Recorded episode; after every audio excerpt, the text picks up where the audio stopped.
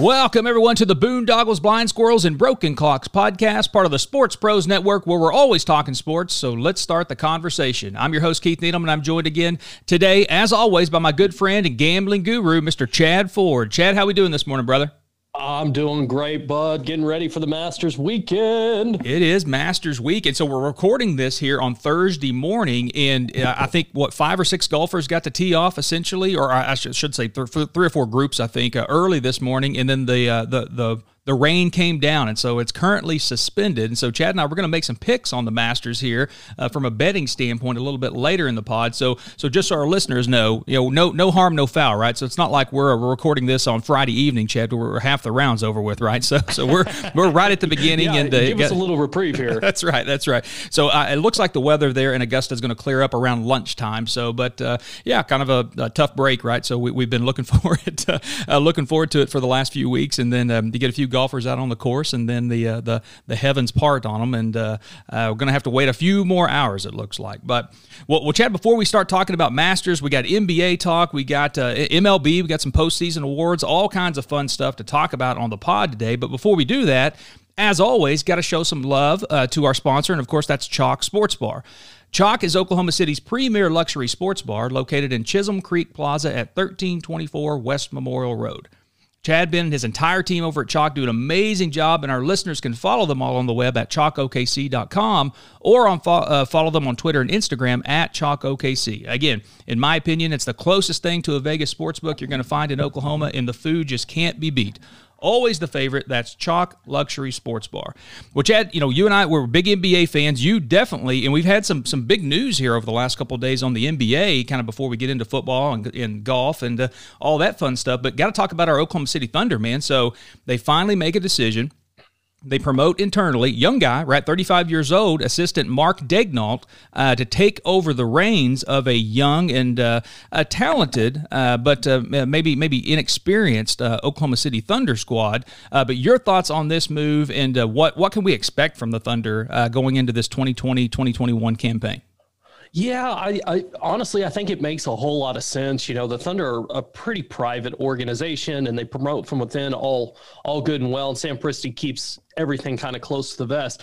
I mean, you're talking about a roster that is it's not going to be exploded right but it is going to be hey we're going to shed the the veteran guys we're going to we're going to start growing our young talent that we've got build it around uh, Shai Gilgeous-Alexander um, I, I think it's the right move. And, and, there's no veteran coach. You know, you're not going and getting a Mark D'Antoni with this roster as it is. You know, it, those those veteran coaches and those big name splashes want a decent little roster there before they jump. And any any good college coach would have wanted a decent chance to win roster. Um, not saying that the Thunder won't be good, but I think everybody knows that the direction they're going is shedding CP3. They're probably going to shed uh, Gallinari I would imagine them trying to move Steven Adams if anybody will take on that contract. Um, and they're going to build with their young core.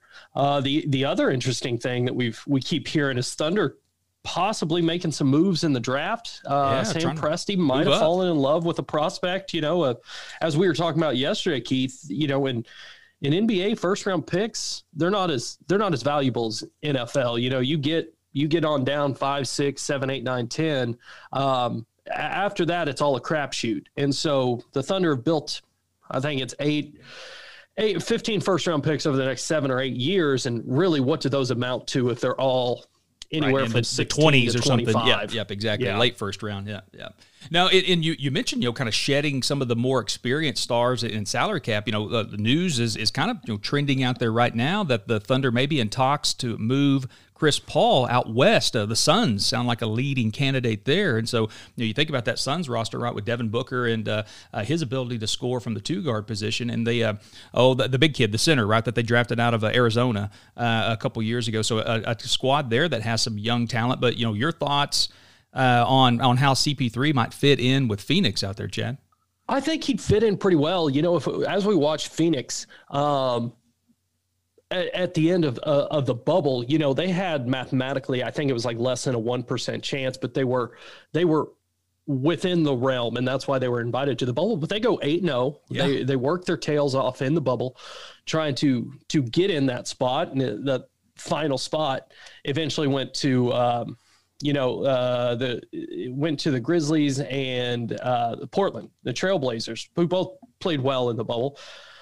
I think he, uh, CP3 might fit in pretty well there. If you've got Devin Booker that you can now shed and play off the two, and then you've got uh, DeAndre Ayton there, uh, maybe they're ripe for putting a veteran led squad and being um, a force to be reckoned with in the Western Conference. Uh, I think for Phoenix, you kind of have to make the move. They've got uh, so much down the pipe that's coming with you know their new arena their new practice facility and all that good stuff and you got to make a big move like that to compete out west. I mean, you're you're competing against the Lakers, you're competing against the Clippers, and you're going to be competing against Golden State. So basically, the entire state of California is looking really good right now in uh, basketball. Yeah, and you, and you mentioned it. You know, they, uh, we're looking at some futures picks or futures odds right now on the NBA championship for 2021, and and you're right. I mean, three of the top four squads, right, all reside in the state of California. So Lakers and Clips, uh, obviously not a shock there. The two favorites right now. Lakers at plus 325, Clips at plus 500, 550, depending upon the book. Uh, Golden State at 650. Uh, Bucks are, are the uh, the lone team or the highest team, I guess, from the East, if you want to uh, call it that way, at six to one, with the Nets and Celtics uh, uh, kind of right there behind. But uh, Miami Heat fifteen to one, Chad. So I mean, obviously they made it to the finals this past season down in the bubble, and so you know a team that we really kind of fell in love with, kind of the way that they played and the way that that team was constructed together. But you know, looking at these odds here, you know, does anybody kind of stand out to you? You know, obviously it's putting you on the spot here. It's mid November before, before, the season's even began. But come on, Chad, tell our listeners who's going to win it next June, dude. so it's yeah, yeah easy, easy question, man. So. well, I mean, uh, with the shortened off season, I mean, you you really are looking at someone like a Miami Heat that the roster's going to pretty much stay the same as it is. Um, those teams that have to do high turnover, uh, like a Thunder, I would I would fade pretty quickly just for the fact of uh, there's going to be so many reports and they're going to have to you know get in with them and um, get into training camp and have the this shortened season go. So they're they're going to fade down the stretch. You know even a team like the brooklyn nets with the star power that they're going to have coming back they're still going to take you know a lot of time to get used to one another uh, playing the game. And you know it's going to be 72 games and and all that but uh, where it really affects them is the first half of the year they're just going to be learning and that'll affect seeding coming down the line.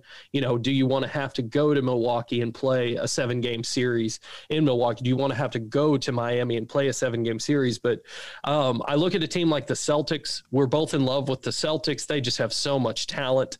Um, will they stay kind of cat status quo or will they quote unquote fix what ails them? Try to at least or just uh, hey go with their their guys again and see if they can get back up to the heap because they were they're pretty close there. Um, I look at a team like the Denver Nuggets too. I mean, they surprise. They're a year older. Um, they've got a little bit more experience, and Jokovic, man, he's just that guy's almost in uh, you know unguardable and you know, if if they can figure it out with the young squad, maybe add a piece or two here or there, that would be a team I would be t- terrified of. Yeah, and the, the Murray kid right in the bubble just really kind of came oh, on and yeah. just was un, unguardable. And uh, yeah, I mean, he, he was he was they were really a fun team to watch. And you mentioned you know, they they kind of fly under the radar for whatever reason. The last couple seasons, you know, they've been a two seed, a three seed. You know, kind of had you know been up there, you know, near uh, the uh, the best record in the West in a regular season standpoint. And again, seems like a squad that might might be ready to get over that hump. And so, yeah, 25 to 1, probably not uh, not bad odds. The Sixers there are kind of intriguing to me, right, with that experiment uh, that uh, Doc Rivers is going to come in at 25 to 1.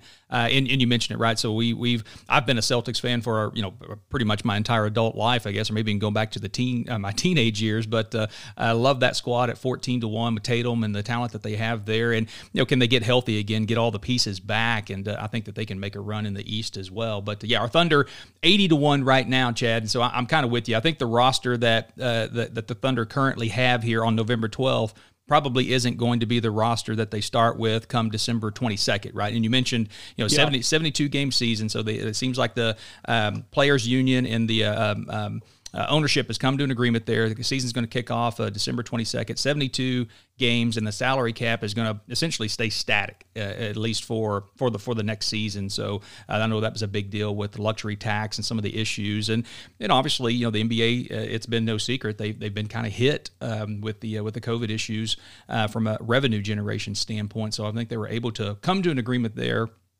and we should have basketball on Christmas Day.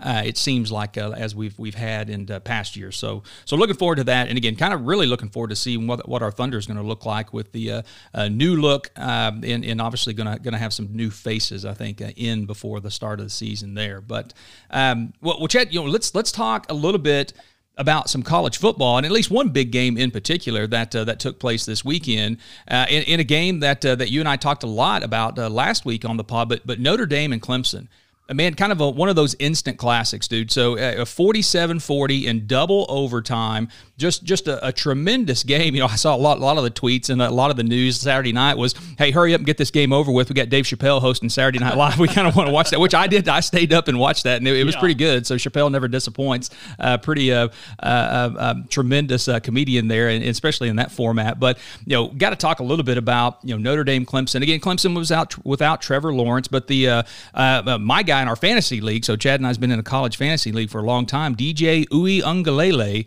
Uh, they didn't really miss a beat in regards to offensive production, but uh, the Fighting Irish put 47 up in a huge win for that that program. It seems like Notre Dame's been on the cusp. They kind of needed one of these, right, Chad?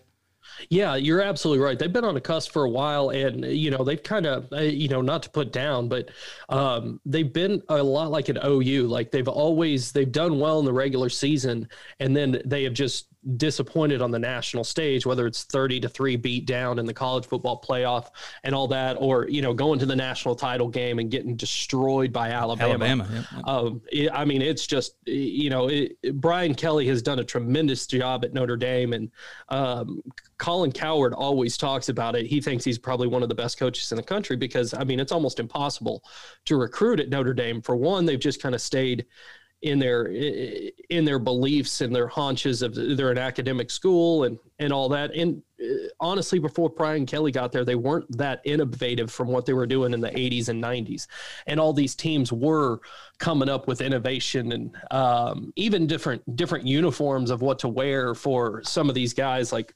recognizing that the the generation now wants to look fly, yeah, wants sh- to look cool Shamrock series, playing. right? Yeah, is what they call right. those unis. Yeah, kind of some wild yep. unis. Yeah, yeah.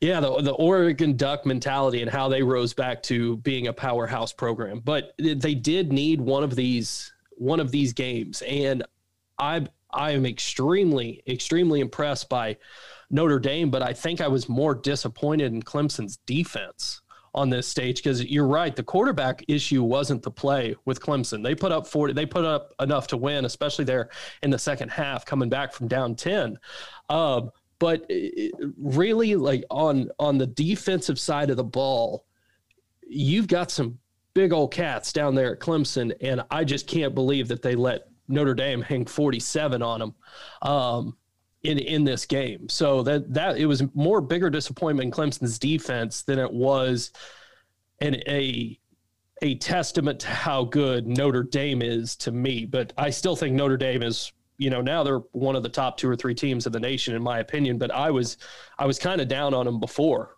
this yeah. game. Yeah I'm, I'm with you. In, in you know that's that was a, what we called on the pod last week. I think you and i both like notre dame uh, and both like the over here. We expected some points. You know, and it, it is interesting. You know, the two games that uh, Uiagalelei played uh, for Trevor Lawrence while he was recovering from COVID. I mean, he put up tremendous stats. They put up a lot of points, and it was really the defense kind of falling falling asleep uh, early and, and kind of you know digging themselves into a hole a little bit. And maybe part of that too was having the young quarterback. You know, maybe a little bit more of a conservative offensive scheme going into it until he got comfortable.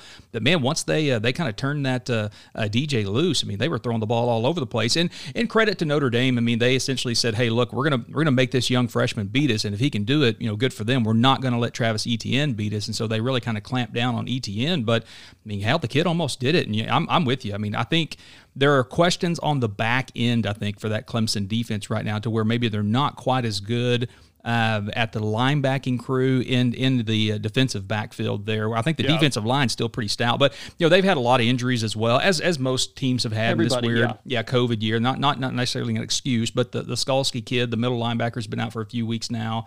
Um, I think he had a um, oh a, a hernia issue or something. I think is what his issue was, but he should be coming back later on. But I don't think there's any doubt, Chad. I think these two teams square off again in the ACC championship. So I think we're going to see this again next month, right?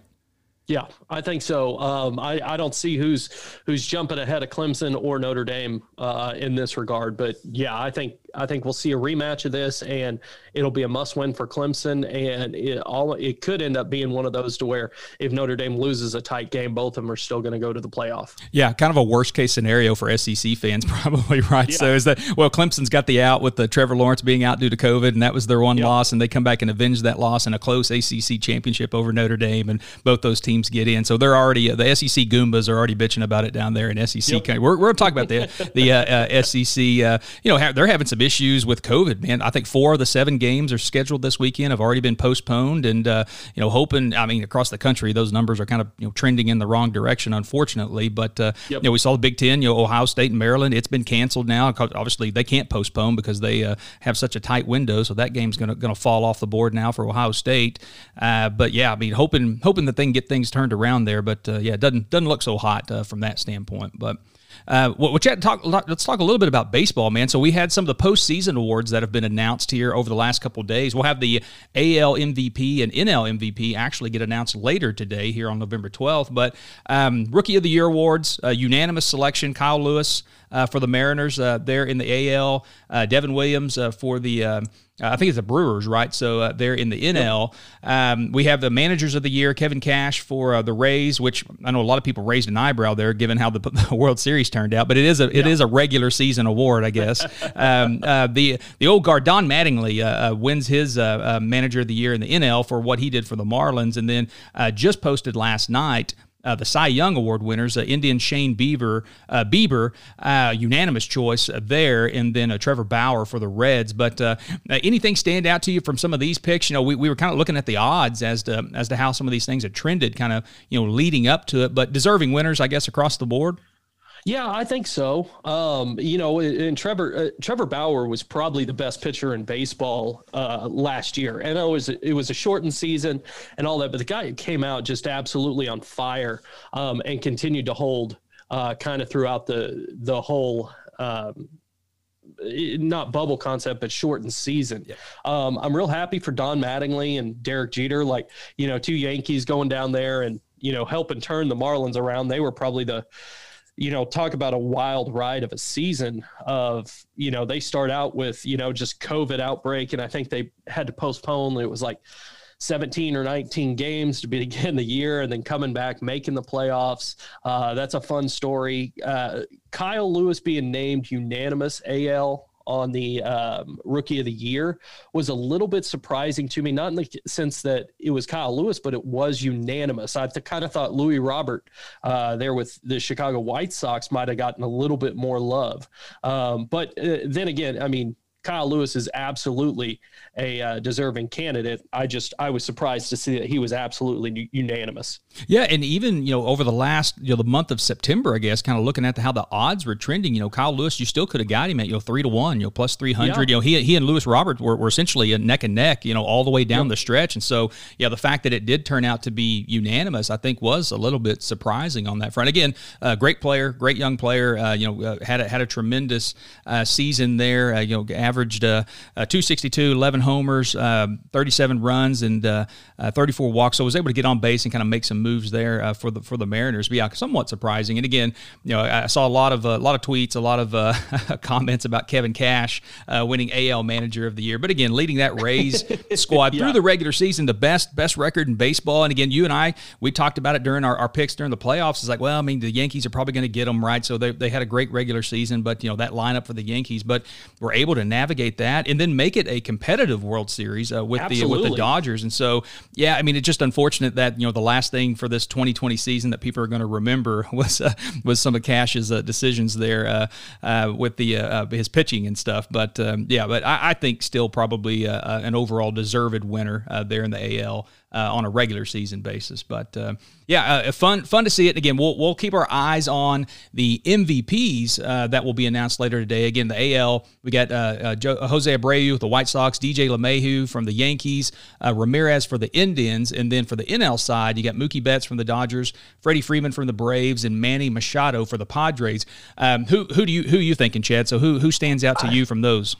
I think Mookie Betts is a runaway favorite on this. Uh, I think if they do give it to someone else, they might give it to Freddie Freeman just because he he did have a really good uh, regular season, I guess you would say. And let's be honest, Mookie kind of gets lost in that lineup um, for the Dodgers. There's, there's just a lot of votes that could go around there. So I could see Freddie Freeman winning it, but I still think Mookie Betts is the best player.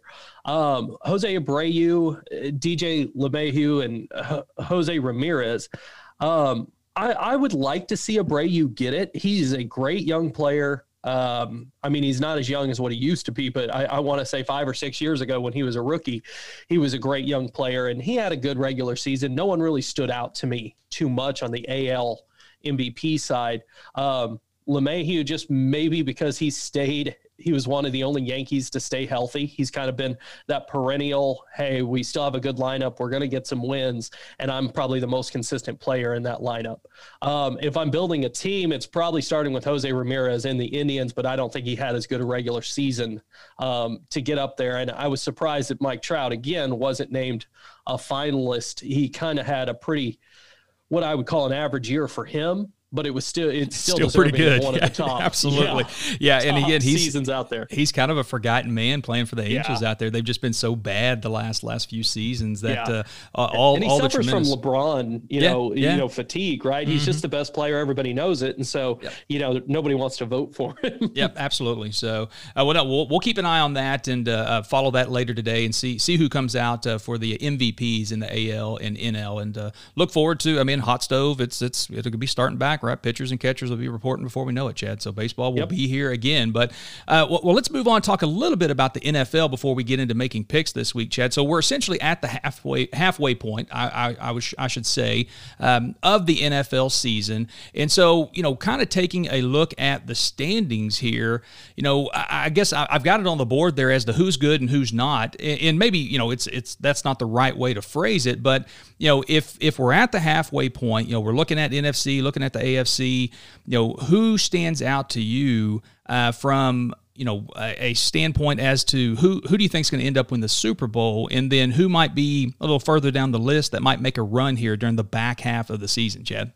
Yeah. Uh, so looking at the AFC, so uh, obviously the overwhelming frame, it's probably still the Kansas City Chiefs. Yep. They've just been consistent. I know they had that one hook, hic, hiccup, but at the end of the day, like there's nothing on that team that concerns me. Like it's they win a Super Bowl and they start the year eight and one. I don't think you could ask for anything more than that. They they haven't shown any Super Bowl hangover or anything like that. Um, AFC, what team probably do we think is looking like a Tennessee Titans, like could sneak into the playoff, and then all of a sudden you're talking about them making a run to the AFC championship? Um, a team I look at honestly is probably the Raiders. I think they're actually pretty good. I like Derek Carr as a player. They're hungry. You know, they're it's it's third year of of Gruden, and it seems like he's uh, starting to turn a little bit of a corner there on being outside middle of the pack. They've been a tough out. Anybody that's played them, I think the only one that's kind of beat them down was the Buccaneers, and the Bucks kind of got on a roll. But every everything else, they've been pretty competitive. So they've got a good running game. They've got a good quarterback. They've got uh, you know Waller out there at tight end. That yeah, he's a matchup as, nightmare. Uh, oh, yeah, he is a matchup nightmare for anybody. So if there's anybody that could sneak and get one, um, you know, the Raiders are the team that beat the Chiefs. So I I would sit there and say that's a middle of the road pack. Um, I honestly think that I would start fading the Steelers um, here. You know, they're they're eight and zero. Oh, I get it, but you know, Big Ben's showing some. He's showing some wear and tear.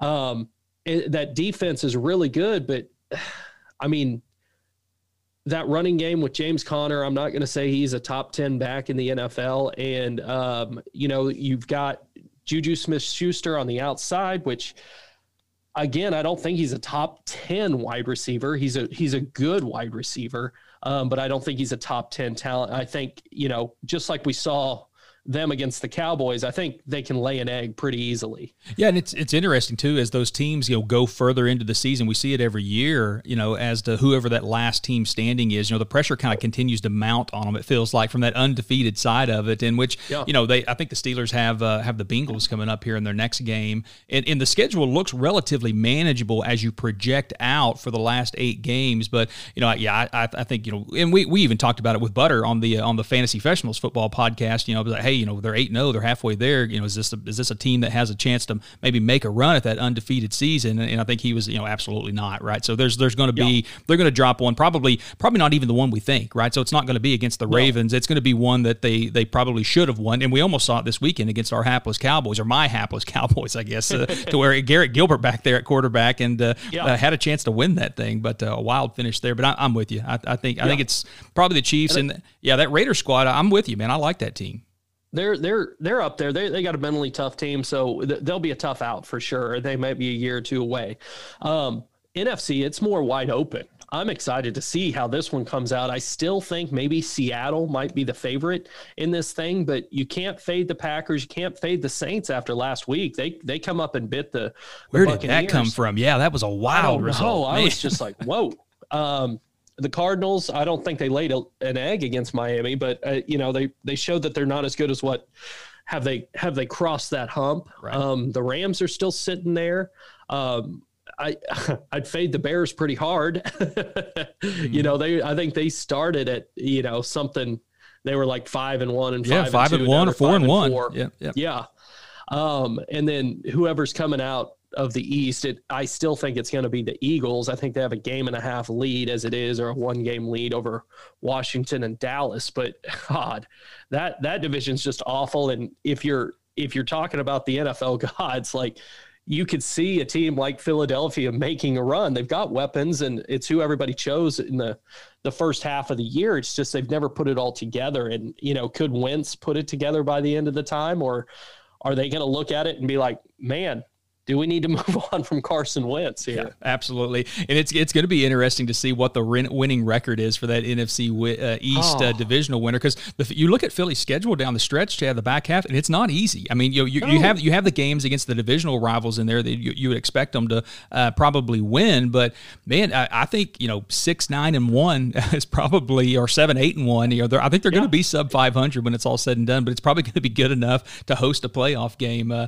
again, uh, just just a wild scenario there. But I, am with that. That Saints and Bucks. Not, I wasn't shocked that the Saints won the game, Chad. But the manner. I mean, was it, it was 38 nothing at one point or something, right? So yeah. 35. I mean, it was just an ass kicking from it the was, get go. It was a beat like, down from the start, yeah, and yeah. I sat there and I was like, all right, you know, it goes down 14-0, and Tom had thrown an interception, led to it. okay, you can you can kind of you know explain that away, and then all of a sudden, you know, the Bucks have the firepower to come back, but that Saints defense just tightened the screws and almost confused Tom Brady uh, the whole night, which, you know, I wouldn't expect anything less from Sean Payton. But at the end of the day, too, it's just wow you yeah. know how quickly you know it's a short walk from the white house to the outhouse as it, it sounds like trump's about to find out this right. year but you know uh, that was just surprising to me with the bucks yeah yeah and uh, i'm with you i mean i think the nfc is much more wide open you know we, we rewind all the way back you know eight weeks ago ten weeks ago whatever it was when we did our preseason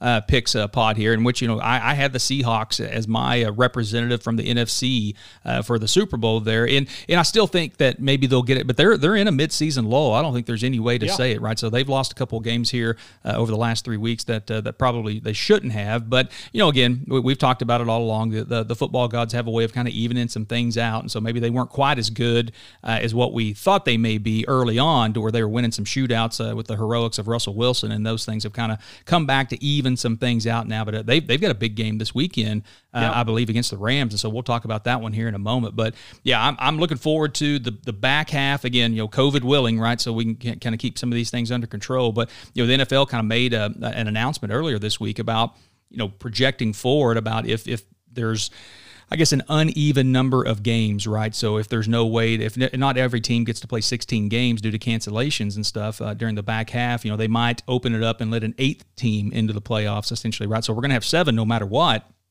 this year, and that was a rule change that uh, only the one seeds in both conferences would get a bye. But um, you know, NFL trying to you know, I, I, guess contemplate the fact that we may have, you know, some teams may only play 14 games when it's all said and done. Some may only have 15, and then some may get 16 in. And so trying to figure out goofy tiebreaker scenarios there to where uh, conceivably there could be eight teams from each uh, uh, conference that make it into the playoffs. But hopefully we get all the games in and we can avoid that. But we'll uh, keep an eye on that in the weeks to come as it starts to uh, uh, get a little closer to playoff time. But but but speaking of of the NFL, making some picks Uh, we we got we got to get down to it, Chad, and we got to start with the game tonight, right? So we got Thursday night football, a little bit better game, right? So we've had some turd sandwiches here in the past few yeah. weeks, uh, but uh, uh look, kind of excited as to this uh, AFC South uh, game here between the Colts and the Titans, right? The two best teams in that division as it stands right now, almost a pick 'em, Chad, which is kind of surprising yep. to me, right? So, but I don't know, Vegas may know something here, but total here 48 and a half. Who do you like in this one tonight? I'm I'm right there with you. It's a surprising line on the pick 'em, and you're right. Whoever wins this game kind of has I'm not going to say control of the AFC South, but they have the inside lane um, for the, the horse race down the stretch. Look, uh, it, to me, this is a bounce back game for the Colts uh, here, but also, you know, the Titans. Uh, I think two out of the last three they've kind of dumped, and it wasn't like they looked impressive in their in their win last week. Um, I still say I'm going to take the home team, um, especially the Titans with the, the way they can control the ball and I, I just like that Titan offense, and it, it's like a they're a smash mouth team um, that kind of takes after their head coach and Mike Vrabel, um, and I like the Titans at home. Yeah, I'm I'm with you. Uh, you know, I, I don't see I, I, guess again, again, the line kind of spooks me, Chad. So it's like, why, yeah, why absolutely. is, why is, why is this a pick 'em, right? And so does Vegas know something here? In third, the Thursday night games have been weird over the last few yeah. weeks, maybe the whole season. Now I'm trying to think back. I know, you know, the Packers. I think they they held court, you know, last week against or two weeks ago, whatever it was now against yep. the 49ers. Against but the 49ers, yeah, yeah, yeah. But I'm I'm I'm kind of intrigued by this game, man, because you know the Colts didn't look so hot against the Ravens this past weekend. Um, in in the fact that this is a pick 'em line, so I'm probably going to stay away from this one. I think this one spooks me a little bit, but uh, I'm definitely going to be tuning in and watching. So excited to see that game because again, two two and the Colts were my preseason pick to win that division. So I guess I have yeah. a rooting interest there. But uh, yeah, that one's going to be fun to watch. But you know, let's let's jump ahead to Saturday, Chad, and talk a little bit about college football. Obviously, again, we've had games canceled left and right or postponed left and right. So the uh, the the slate of games has dwindled dramatically here over the last couple of days. But have some uh, big games still left in the uh, Big Ten uh, as it stands right now. But have to start with the surprising uh, Cinderella, I guess, perhaps, of the Big Ten right now. The Indiana Hoosiers, Chad, uh, uh, traveling to Michigan State here. Indiana, a seven and a half point favorite, the total 51 and a half. Can the Hoosiers keep it going, man? So are they going to keep this uh, Cinderella story uh, going all the way to maybe to Ohio State, right? So if they can get yeah. be undefeated playing Ohio State in a few weeks. Absolutely, and I, I think they do here. I think they get the win. Um, they they've looked impressive all year. I think they're three and zero oh against the spread as well. Michigan State, though, scares me just because I don't know anything about them. You know, they laid the egg in the first week, and then all of a sudden, second week to come back and beat Michigan, and Indiana and uh, or excuse me, Michigan State and Indiana both have a common opponent in in Michigan, and both beat them. Um, but I, you know, I like Indiana's, uh, you know, I like their quarterback running back uh, combo that they've got going over here, running that RPO system. Um, I think they get the win against Michigan State. Yeah, uh, Michael Penix, I think, is the uh, the quarterback. Yes. The kid they have, lefty man, real athletic kid, can move around, and like you said, they it kind of create some matchup problems with kind of the uh, the RPO. Uh, I think uh, Whop Philyor is one of the uh, receivers that they have. is a pretty talented guy out on the outside as well. I, am with you. I, will I'll take the Hoosiers in this one. I'm a believer, right? So I had Michigan last week and thought like, well, you know, I think Indiana they're they're good, right? Don't get me wrong, but I don't think they're quite there yet.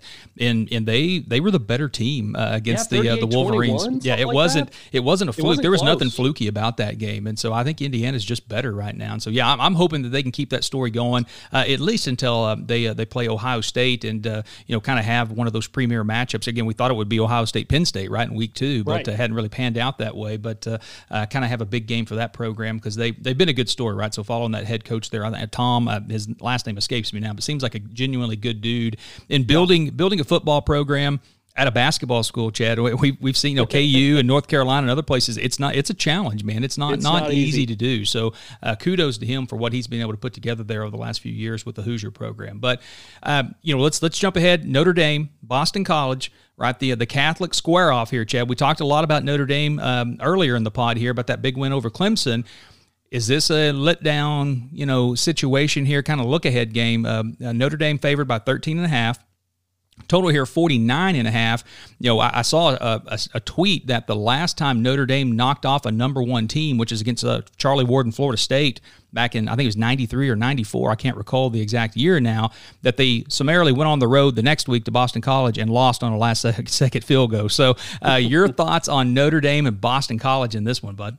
I think you hit the nail on the head there. I do look for a, uh, a letdown game here. It's it seems like Notre Dame's on a high right now. They rush the field. They they're sitting pretty pretty high up there in the catbird seat, so they thought. But I, I look for a rivalry game to bring them back to square. Um, there, there's just no escaping for 18 to 20 year olds not to think that you know you're actually gods in this point and you can do no wrong. But we we also we saw Notre Dame earlier in the season only score 12 points and get a win. So yep. I I look for Boston College to actually, hey, Notre Dame's got the target on their back, and I think Notre Dame or Boston College is going to get up for this game, and I think it's going to be closer than the experts think. Yeah, I'm with you. I, I love Boston College in this position. Again, Notre Dame might pull the game out and they might win, but uh, this just has trap game, you know, written all over it. And sometimes, you know, the, people are like, well, it seems too obvious to be a trap game. It's like, well, sometimes sometimes it just that's the way it is they from are. the emotional. Yeah. yeah. it's like no, you can see them coming, and this this kind of has it written all over it. And so I'm with you. I like uh, the BC Eagles to keep this one close, close, close close late into the fourth quarter. So, well, well, let's talk about go down to SEC country, Chad. One of the games that's still on the board as of right now. So, fingers crossed that it stays that way. Uh, but it's the su- surprising Arkansas uh, Razorbacks heading down to Florida. Again, kind of a similar situation here, although Florida's at home. You know, they come off the big win in the cocktail party over Georgia this past week, an impressive performance there, but favored by 17 and a half. The total here 60 and a half. Um, your thoughts on Hogs and Gators in the SEC uh, uh, down in the swamp on Saturday, Chad? Uh, to me, the Hogs are kind of the surprise of the SEC. You know, they they've looked extremely competitive in every game. They just came off a win against Tennessee. I think the only one that even tripped them up a little bit, but they still ran with them quite a bit was Texas A&M, and Texas A&M actually looks really, really good. Um, that might be one of those that we start looking at you know, hey, Jimbo Fisher, he's in his third or fourth year there at Texas A&M. He's got a quarterback that he's played for the last two years. Like maybe they are a team to be reckoned with. Obviously, they they've lost to Alabama, but they still beat Florida uh, in their matchup. But I like Arkansas here getting the points. That's a lot of points, and it's a revenge game for Feleipe Franks, um, the quarterback at Arkansas. So I, I would look to to look hard at taking the points here. Yeah, I'm with you. I, I, think that again, if Florida's just in a position to, to maybe have a letdown in Arkansas, I, I think Vegas and in the public maybe hasn't caught up to the fact that maybe they're a little bit better than what, what we all anticipated. So you might be getting yeah. a little juice, a little value here. I think Arkansas's head coach Sam Pittman, I think he tested positive for COVID uh, earlier in the week, and so I don't, I, you know, I, I, don't think that the the issues have kind of been running through the entire program. So again, this game is still on as we're recording here on Thursday morning, but uh, I don't think that uh, Coach Pittman will be there in person, and so you know we'll see what impact that that has on the Hogs. But I'm with you. That's a lot of points, and if I can get that hook, you know, on 17, right, uh, I'm going to take it. And so I think Florida probably wins the game, but Arkansas has been surprisingly good, and so I, there's no reason to believe that uh, they won't continue to be that way um, in what is probably a letdown game uh, for Florida after that big win. But staying in the Big Ten, Chad. So again, one program that we're already disappointing in. Uh, one one program we don't know much about due to COVID right. issues and two cancellations. But the uh, the Badgers of Wisconsin, a four and a half point favorite right now uh, on the road, going up to Ann Arbor, the Big House, uh, to take on that disappointing Michigan squad. Total here 53 and a half.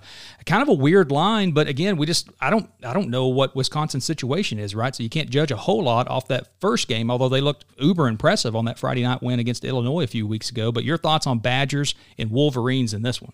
that uh, again you just you touch on the subject that you're, you're kind of stealing the thunder of what i was going to talk about for one you don't know much about either team okay michigan might have looked like one of the most impressive teams uh, that week one and then they've just laid two eggs so they've got talent they've got it's there i just i just worry are, are they going to come back and fight for Harbaugh? Or is this the letdown that we're finally going to be so well that Michigan's just going to, hey, wipe their hands clean of Harbaugh and, and go on down the line? But again, you know, Wisconsin's quarterback Mertz is still in COVID protocol. They say he's still on track to play Saturday, but if you're in protocol, he was what he's a true freshman, if I'm not mistaken, a true freshman or a redshirt. I think freshman. he's redshirt freshman. Yeah, I think they recruited him uh, okay. last year. Yep, yep. And uh, that scares me if he's not able to practice all week. I, I, understand you're going through your meetings, you're going through Zoom meetings and whatnot, but there's just something different about putting the pads on and practicing um, than just going through mental chess uh, for these weeks. So this this game and this line scares the, the living crap out of me.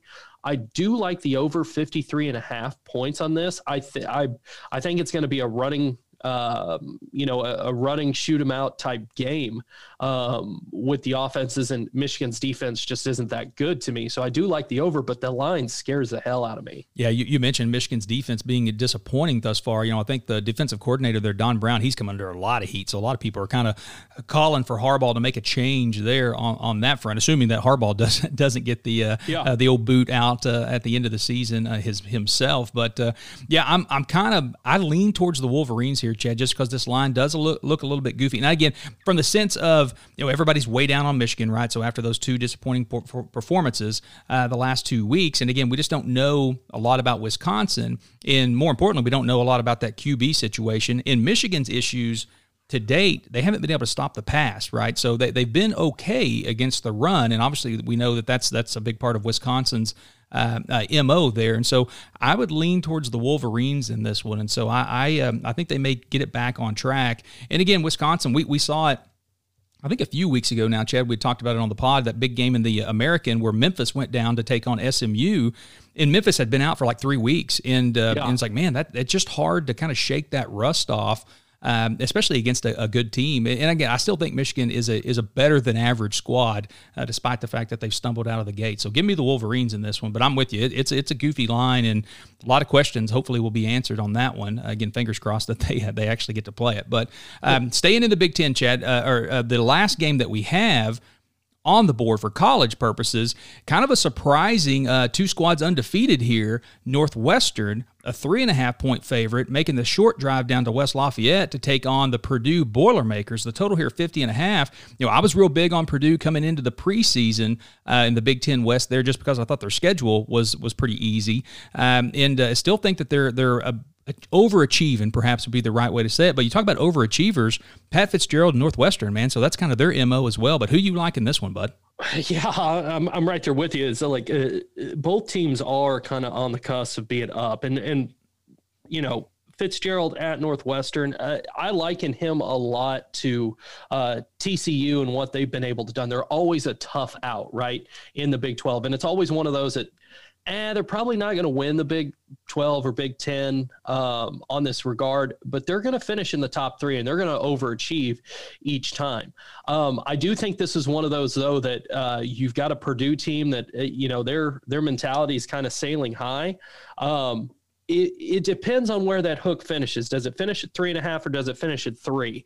Um, I, I like Purdue at home.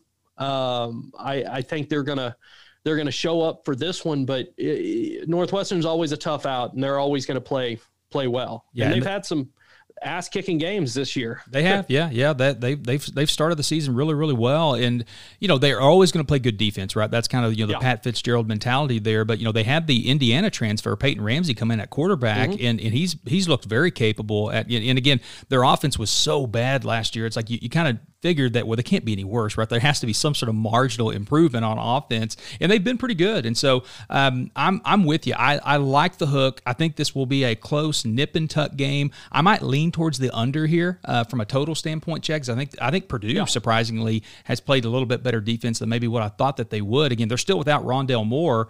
Um, you know they're all everything playmaker there at wide receiver. He's still out with injury but David Bell's been a, a, a suitable uh, replacement. Not, not a backup per se. He's a starter as well but they've, they've really leaned on him. Uh, but I, am with you. I think this will be a close game, and I'm, I'm actually looking forward to this one Saturday night. So I'll be tuning in on this one uh, to watch this uh, Big Ten matchup. But let's a few games on Sunday, Chad. Let's talk NFL kind of a weird slate here. We got some good games on the night games, Sunday night and Monday night, and uh, uh, some the late afternoon games. A lot of late afternoon games this uh, this weekend. Kind of kind of weird. Uh, not a lot of noon kickoffs, but you know one of the noon kickoffs that's on the board here for us is the Houston Texans plus three and a half traveling up to take on the Cleveland Browns. The total here 49 and a half. You know the Texans have obviously been disappointing, and the Browns have been Jekyll and Hyde all over the place. But uh, any any leans or any thoughts on Texans and Browns Sunday afternoon, bud? The Browns are such an enigma, right? I mean, they can explode for, you know, uh, 51 points against Dallas or whatever it was, but then they can also only score six points against the Raiders. And I get like, there was a little bit of weather distraction. Yeah, that wind, wind that was crazy stuff. in that wind game. was yeah. crazy, but you know the Browns, by all intents and purposes, should beat the Texans in this. The Texans have been, I I would say, gamely in some of their in some of their losses, but their only two wins are, are to the Jaguars. That's right. Yeah. Yep. you know, they, they're, they've only beat dumpster fires.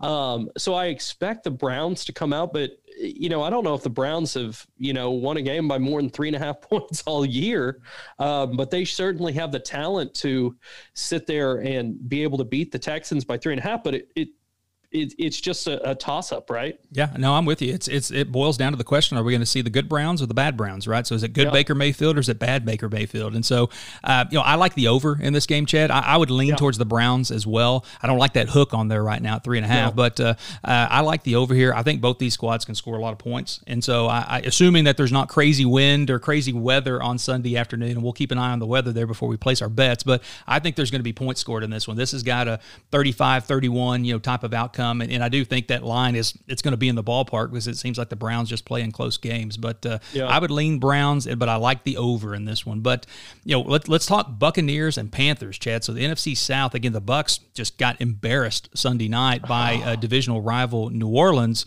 Again, kind of a surprising finish or a surprising score line, not not necessarily the result, but the way that that game panned out.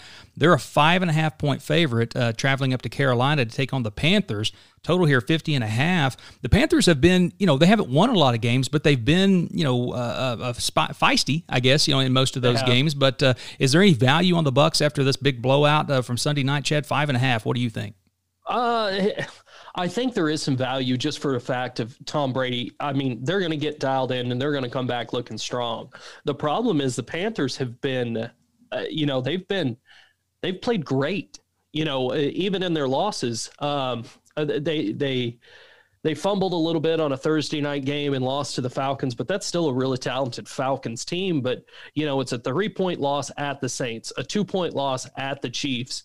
Um, you know, and and before that, they had kind of won. They'd gone on a a three game winning streak right there in the uh, the first half of the year, and at one point we're three and two. Now they're, you know, back to uh, three and six as it is. But I. I would honestly sit there and say probably I would look at the Panthers at home. I think it's going to be a hard fought win for the Bucs. I think the Saints were able to expose a little bit of stuff, and I like Matt Rhule a lot as a head coach. And I think it's one of those to where I think if if you can get five and a half, if you can get six, maybe six and a half. I'd, I'd lean towards the Panthers on this one. Yeah, I, am with you. I think the Panthers they're they're a scrappy team, right? And we saw that yeah. you know McCaffrey may be out again. I think he, he came back and then re-injured a shoulder. I think is what it was. Yep. So he's questionable for this game. But you know, I, I just think that they're they're a hard out, right? So the in the I think the backdoor cover is in play here, and so maybe it's one of those yeah. things to where you know the Bucs are up ten with two minutes to go in the game, and, uh, and the Panthers get get a touchdown, and then maybe don't recover the field goal or something like that. I can see that scenario kind of playing out here. But uh, yeah, I, I, think Matt Rhule he's he's going to be a good one, man. So he, we saw what he did. You know, he was at Temple and then he moved on to Baylor, and we saw a lot of him in the Big 12 country here over the last couple seasons and what he was able to do at that program. I think he's just a good football coach, man. So I'm I'm kind of yeah. with you. I, I think. I, I, think there's going to be a lot of people piling back on the Bucs to say, well, it's going to be a bounce back game. They're going to kick the Panthers' butt, and so I, I think there's there's a, a little bit of a, a value there, some juice. But I, am with you. I like the Panthers, but yeah. you know, a, a, big game Sunday afternoon. Chad, super excited about this one. Two young quarterbacks, two teams that seem to be on the rise. But I think the Bills may be there, you know, before the Cardinals. But the Bills, surprisingly, they're an underdog in this one. Two and a half point yeah. dog at Arizona. The total here 55 and a half. So I think Vegas expecting a lot of points in this one from an NFL line standpoint. But your thoughts on Bills and Cards on, on the late game Sunday afternoon?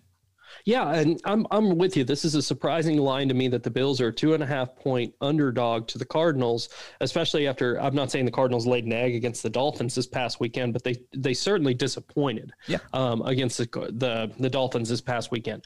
Um, the Bills, for all intents and purposes, have been playing absolutely great. They had about a two game lull there um, in the first oh the first half of the first 50% of the the season mm-hmm. what have you but I like Jared Allen a lot, or excuse me, Josh Allen a ton.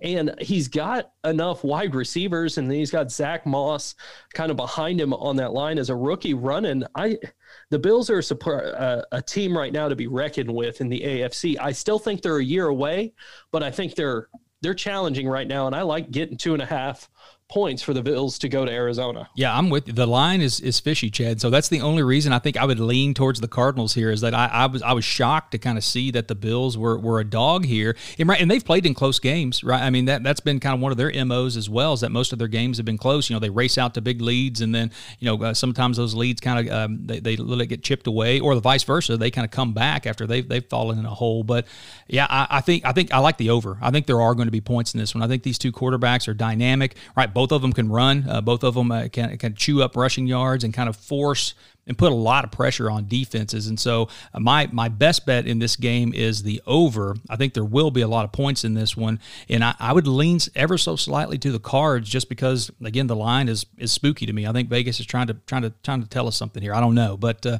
I, I think it's going to be an exciting game. I'm really looking forward to seeing that one. Our uh, OU guy Kyler Murray, man, so he continues to just be a fantasy stud, man, putting up all kinds yeah. of crazy stats, even in the loss as you mentioned this past weekend against the Dolphins, a surprising uh, loss there, perhaps. Uh, but Tua, he's two and zero oh in his two starts, so uh, they're off to a, to a to a good start uh, uh, in the in the Tua era, I should say, uh, down in Miami. But the late games, Chad definitely uh, uh, in the past this would have been a marquee matchup. Not so much now i think with how the patriots are going but the ravens seven and a half point favorite at new england. The total here 43 and a half so i think uh, vegas expecting it to be somewhat of a cagey defensive affair but your thoughts on the ravens and pats chad on sunday night Seven and a half's a lot, especially when you're going on the road up into the northeast of New England. And, you know, I don't know if Bill Belichick's been that big of a dog in a long time. Um, so the line does seem a little bit fishy, especially after you you had uh, you know Lamar Jackson come out and say basically every team they played this year has been calling out their their plays, their offensive play calls, and that's a little scary to me. Like, hey, you've got a really really good offense, but is it a one trick pony that people are um, figuring out right now? There's, some of the smartest people in the NFL are on the defensive side. Yep. And I look at something like that as look, in some instances the Ravens have underproduced this year, right? They've they've underwhelmed. The first week they blow out Cleveland. We figure out they're Cleveland maybe not as good as we think. But then, you know, losing to what I thought was a Steelers team that was they were ripe for the picking. I did not I did not foresee the Ravens losing to the Steelers in the fashion that they did. So I'm a little bit fading the, the Ravens here.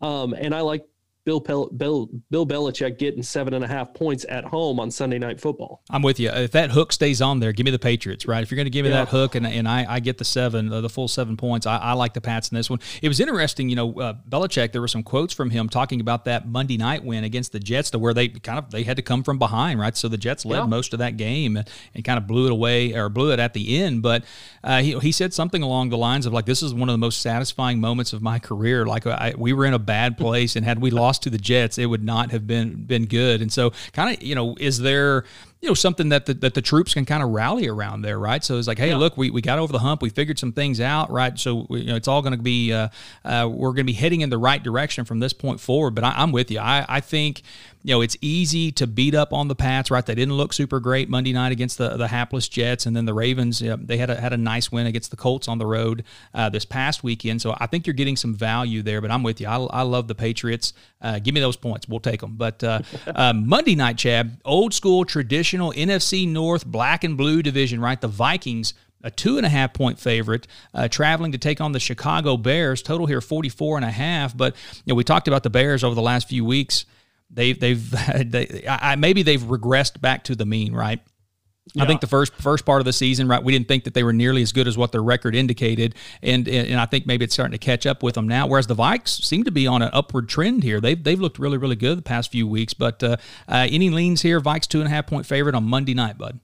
Yeah, you and, and honestly, I look at I look at this thing, you, you don't know who either team is, kind of right. The Vikes are one of those that they disappointed in the first of the year, just like you said, but maybe coming into their own. Dalvin Cook looks healthy and good.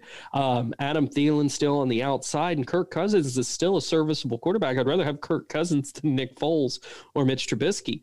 Um, and so, you know, it's an interdivision uh, rivalry game, Vikings Bears. Um, but the Bears have just that offense has looked absolutely horrid. So you know, give me the Vikings minus two and a half. Yep, I'm with you. I, I, like the Vikes in this spot. Again, I think they seem to be figuring some things out, right? And you mentioned Dalvin Cook, man, he's just been a man on a mission. I saw a stat that he was he was on pace to to be right at 2,000 yards rushing uh, over the course of the season. So it'll be interesting to see um, if he can kind of get that mark. I think it was only six or seven players I think have actually rushed for 2,000 yards in a, in a season. So see if he can kind of add his name to that list. Where you know might be one of the few things. Uh, it wouldn't shock me if the Vikes maybe make a run here and, and get close right. to that seven seed whenever it's all said and done. And so in preseason, you know they were my pick to win that division. So I, have yep. definitely been wrong on that one as the Packers have looked really really good. But I, I think the Vikings are better uh, than what they showed during the first four or five games, and I think we're starting to see that now. But I'm with you.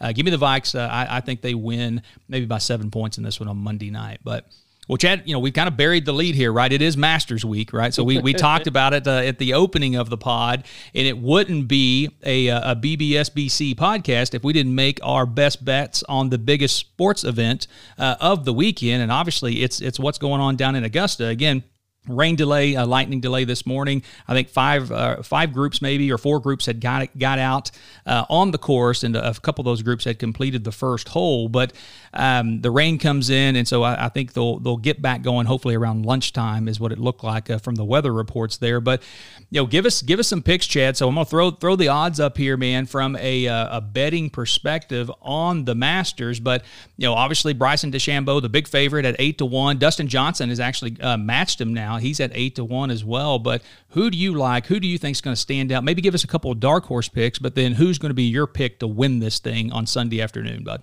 Absolutely. I think when I look at the dark, dark horse pick, when anybody that you look at plus 10,000 or more, I look at like a Brendon Todd. I think he's around uh, 13 or 15 um, to one, eh, you know, uh, thousand or, or whatever. The, there he is, plus 18,000. Yep. Um, down there at the bottom. He, you know, he played so well at the start of the year, and he's had such like an epic comeback of dealing with sports psychologist and and whatnot from you know barely making it back on tour to winning a couple times this year and uh, leading at the end of it. Um, and so I like Brendon Todd down there at that at the, those odds. Um, another one that I've got up there that maybe it's time for this one to sneak around and maybe get their first kind of major. Um, I look at Rickie Fowler. Uh, you know, I think he's played this course before. Um, he hasn't had a great year as it is. You know, the other OSU golfers, uh, alumni have come out and outplayed him. Yeah, Matty Wolff in particular. Yeah, yeah. Oh, Matty Wolff and Hovland have been fantastic. Uh, but I, you know, Hovland's not in this tournament, uh, and Matty Wolff has just skyrocketed to superstardom. Um, but I look at, at someone laying in the weeds, kind of like a Rickie Fowler. He it, it just makes sense from a storyline perspective. And then the last guy I'm going to give you that's kind of a more dark horse that I don't know if he's definitely a dark horse, but I think he gets good value. Um, is Justin Rose um, right there at 6,500? Um, I think that guy's got more than enough talent to win this thing. I expect him to be kind of within two or three shots coming into the final day. Um, but I still think it's someone like a, a, a Justin Thomas is to lose um, in this regard. I, I just think when he gets his putter going and the Masters is all about putting and shaping, I, I think he's hard to beat. I think DeChambeau is going to have like a sandwich sand wedge into every every green, but I don't think his putting is up there to where it needs to be to win an event like the Masters. Um, I could be eating my words, but I just I, I would rather stick my my money on probably Justin Thomas or a, a Jon Rahm here if I'm if I'm betting on putting. Yeah, it's interesting. You know, we did the uh, the pod with uh, our guy Jay Till, right? The You're Still Out golf pod on Tuesday Tuesday night, and we, we went through the whole pod, and we, we kind of mentioned it. It's like, man, we didn't even talk about Jon Rahm. He's like number two in the world, and like the you know the third best odds and stuff. And so you know, I saw that clip of him. Uh, I think it was on Tuesday. He skipped across the uh, the 16th there, a uh, hole in one, uh, kind of just making a trick shot across the water. And so I don't know if that has any impact on on his uh, ability to win this thing, but uh, certainly a guy that maybe gets lost in the weeds a little bit, despite the fact that he's played so well. But you know, Justin Thomas, that that was that was Jonathan Till's pick as well. Chad. And so I think a lot of guys kind of feel like his short game in his iron game. And again, the Masters is all about the second shot, right? So it's it's not, um, you know, you don't have the punishing rough that you have at the U.S. Open, um, and, and so a lot of people kind of you know like Bryson DeChambeau because of that. But you know it's really about hitting it to the right spots of the greens and and those guys that have the experience and have the ability uh, to place those second shots and then being able to scramble and get up and down. But I'll tell you, I do like your Rickie Fowler pick at 65 to 1 there, plus 6,500.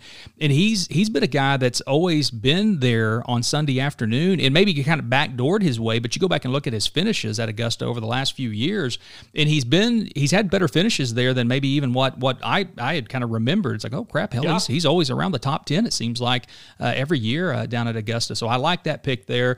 You know, I, I, I like Jason Day is my pick to win this thing, Chad, yeah. at 40, 40 to 1 plus 4,000. He's played well, yeah. so so well this year. Yeah, and he he, he looked really good uh, at Houston last week, right? So he, I think he had a top 10 finish there and seems like his game's starting to come back together. He had some injuries, uh, kind of kept him out. And so I think he's starting to uh, come back around. And I just like the mentality, man. That, that guy's such a bulldog. He's such a competitor. Um, and I think he really gets up for these major tournaments. And so I like him uh, as my winner. Uh, from from the, the dark horse down, I, I, like a guy like Paul Casey, right? At the same. Odds, 65 to one, kind of in that same ballpark as Rickie and, and some of the other guys that you mentioned there. Um, I think a short game uh, lends himself to playing well uh, at Augusta, and he's a guy who's who's been sneaky good uh, in the few tournaments that he's played in here in 2020. So that would be a guy further down the board.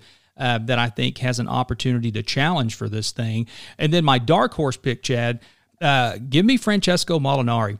And I know that, you know, he, he kind of returns to the scene of kind of an epic meltdown you know, at the last Masters in 2019, which you know we saw, you know, Tiger Woods uh, put that uh, jacket on for the fifth time, uh, and he kind of, um, um uh, you know, I think a lot of people forget that Molinari was the leader uh, after three rounds going into that, and he had been playing really, really well in the 2018 season, uh, and, and won a couple majors leading into that. But you know, I, I think it's going to be maybe a story of redemption. I, again, I don't know that he's going to win it, but I think he's going to play well. And again, his game was kind of lost in the wilderness uh, after that uh, kind of meltdown uh, at Augusta a few, uh, uh, or I guess last year, 18 months ago, whatever it's been now. But I like him to come back, maybe exercise some demons here from the mental standpoint, and uh, and give me the handsome Molinari brother at yeah. plus 10,000. I, I, think he's, I like those long shot odds there, and I think he'll play well, and I think he'll be in and around that leaderboard on Sunday.